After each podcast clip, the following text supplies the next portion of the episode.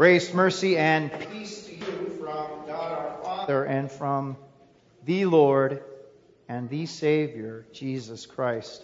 Amen. So, when you entered the sanctuary today, you noticed something a little different. Did you think it was a mistake that we didn't pay the electric bill? Maybe you thought something was wrong. When are the lights coming on? You might have wondered silent to yourself, or maybe whispered to a neighbor sitting next to you. You might think, well, this isn't good. I hope I don't trip over something. If you use a bulletin or you sing out of the hymnal, you most likely thought, boy, I'm not going to be able to follow along too well with the service tonight. And that's just the beginning. Darkness limits us. Darkness encases us. Darkness presses down on us. But once the lights came up, things changed. The mood changed. The church changed. We changed. The theme of light appears in all the readings that you heard appointed for this evening. The first thing that God created was light. He says, Let there be light, and like all let there be's, God says it, and there be. God even separated the light from the darkness. And on our reading from John's Gospel, Jesus calls himself the light of the world. Indeed, he is.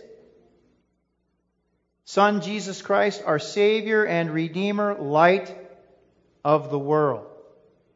And because you are united with Christ through holy baptism, because you have been named and claimed by Father, Son, and Holy Spirit in those baptismal waters in the Word, and have been given faith by that Holy Spirit, you then are the light of the world. Jesus says so. You are the light of the world, he says in Matthew chapter 5. So let your light shine before others so that they will see your good works and give glory to your Father who is in heaven.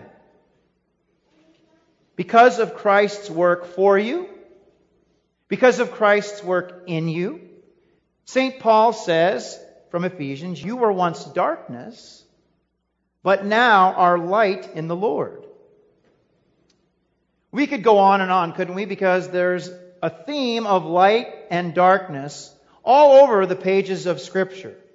And throughout the rich history of the church, we have always recognized the significance of light and made use of it in worship services like we did tonight or during Christmas Eve. In the early church, it's interesting, after candidates were instructed in the faith, they left a very dark room where they renounced Satan and all his works and all his ways and then entered a brightly lit room before they were baptized. Then, after their baptism, they received a lighted taper, almost like our acolytes use, like when we light the candles, to remind them that they were now light in the Lord. In many churches, there is a tradition of uh, giving baptismal candles to parents and then to the adults if they're baptized as adults. Now light in the Lord. Once the light comes, things change. In many and various ways. For one thing, you can see things for how they really are, right? Sometimes, you know, you might see something in the darkness and think, what is that? And then the light comes on, you're like, oh yeah. You can see things for what they are if you are in the light. You can see things for how they are because you have the light of God's Word. You see sin for what it is. You see us for who we are. You see God for who He is. You know God as He wishes to be known. Loving. Faithful. Mighty. Sin, death, and the power of hell have no power over those who are light in the Lord. Yet, we know that this is a dark world because many do not have the light of Christ. And without the light of Christ, how secure do people feel in that dark world? in which we live. There is immense darkness, isn't there? Ugliness, sin, immense darkness, a darkness that continues to try and strangle the light out of our world. And this darkness blinds people from the truth. This darkness darkens people's hearts and minds. It makes many feel hopeless and purposeless. And it always tries to choke out the light. That's why Paul admonishes us who are light in the Lord from Ephesians chapter 5 that you heard. Take no part in the unfruitful works of darkness, right?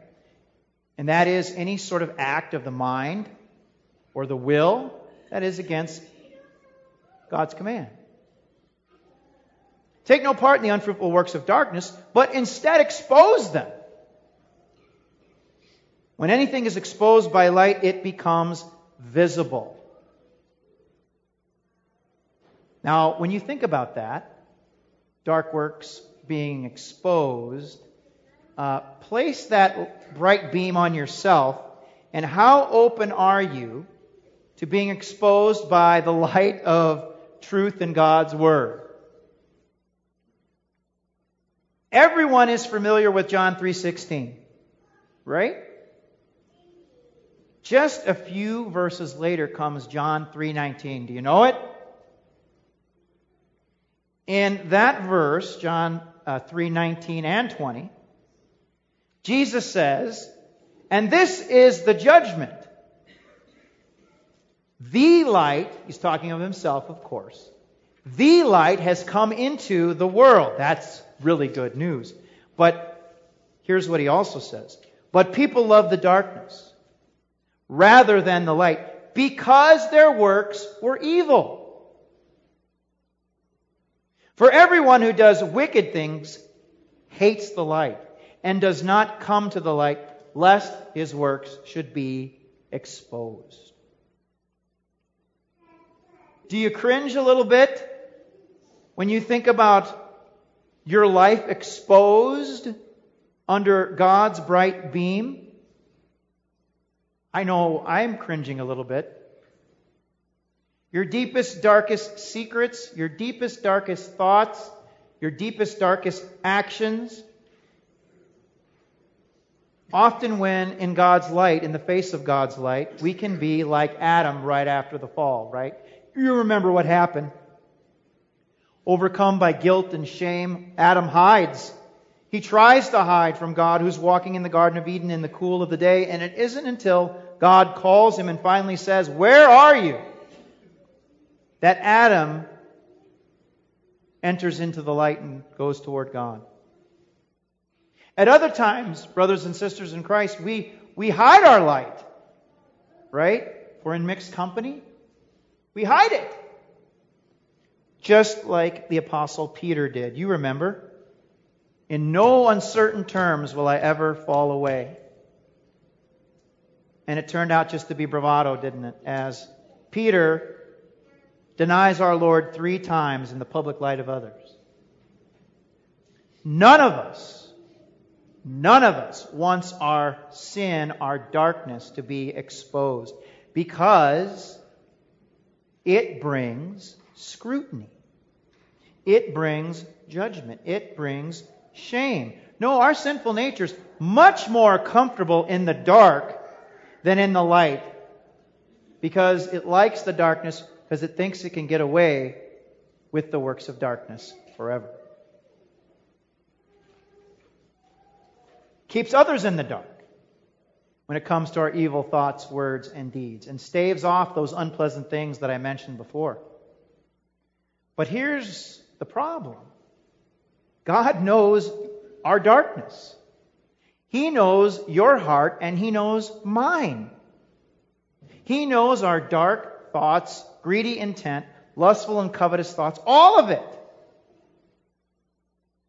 And when God exposes it, He causes us and calls us to change and to repent and to fall on His mercy and grace. When faced with a choice, our old Adam would rather run into the dark than step into the light. Our old Adam desires to flee from the light of Christ.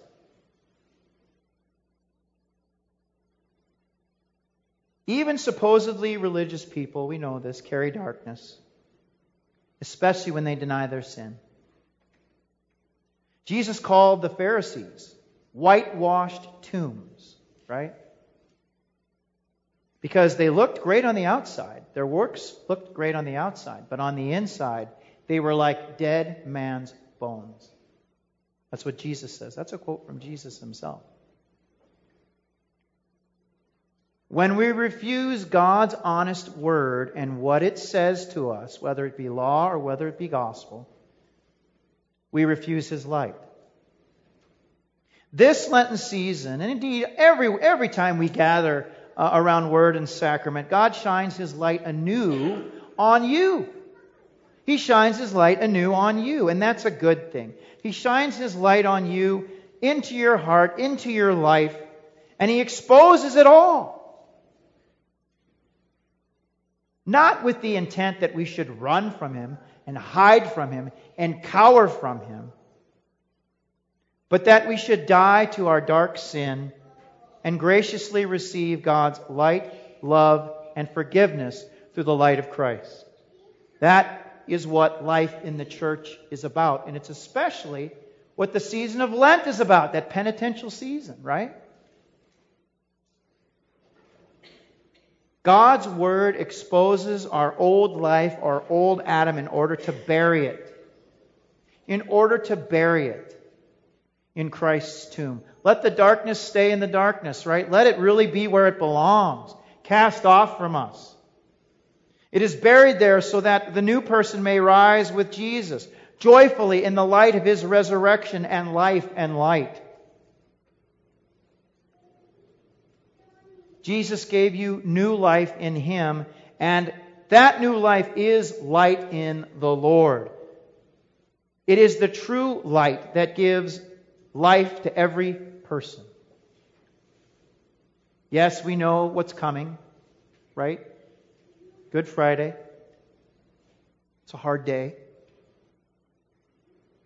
When the light was extinguished on the cross amid total darkness. And there the light bears the darkness, the full weight of the world's sin and darkness, my darkness and yours, with the purpose and result to bring light and life to all. Jesus was forsaken by the Father, and yet amid such rejection, he brings that light and life to that world again, enveloped in the darkness of sin, death, and hell. And he breaks that darkness forever. Jesus brings light to the darkest places, doesn't he? That old rugged cross brightly reflects the joy, love, and mercy of God because there Jesus suffered and died, only to rise to life again. From his cross shines a bright beam into your life. It pierces through your darkness your darkest and most depressive thoughts and fills you with God's light, His peace, His joy, His comfort, His assurance. Through the indwelling of the Holy Spirit, through these means, the Spirit calls, gathers, and enlightens us in God's light that we might reflect God's light. I know that many of you have endured very dark chapters in your life, whether it be the death of a child or the loss of a relationship or the abuse at the hands of a parent or loved one, loss, other things, bullying. Over time, after continued words of comfort, after continued reminders of God's promises that they are true amid those times of deep darkness, we remember joy and light. Even though we walk through the valley of deep, deep darkness, we say shadow of death. It, it can also be translated, deep, deep darkness, we shall fear no evil, for the light of God in Christ is with us. Despite the blackness of death, the darkness of sin, the depths of our sorrow and pain, the bright light of Christ's cross beams with grace, forgiveness, love, and mercy. We do well amid all this darkness to heed the words of Christ. I am, he says, the light of the world. Whoever follows me will not walk in darkness, but will have the light of life. Amen. Now may the peace that surpasses all understanding guard your hearts and your minds in faith in Christ Jesus our Lord. Amen.